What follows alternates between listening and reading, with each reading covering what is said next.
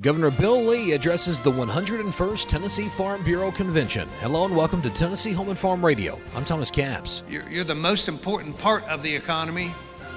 That happens to be the, the, the most powerfully moving economy in all of America.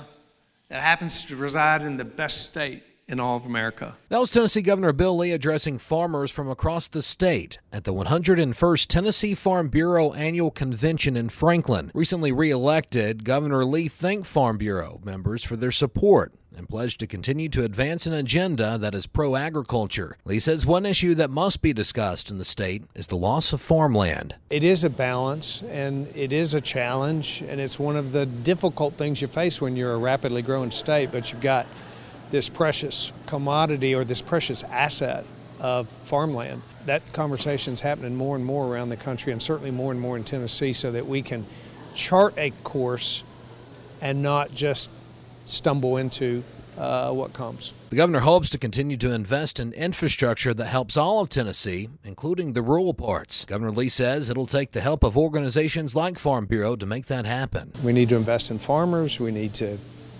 recognize that rural Tennessee is incredibly important to the future of our state and our country.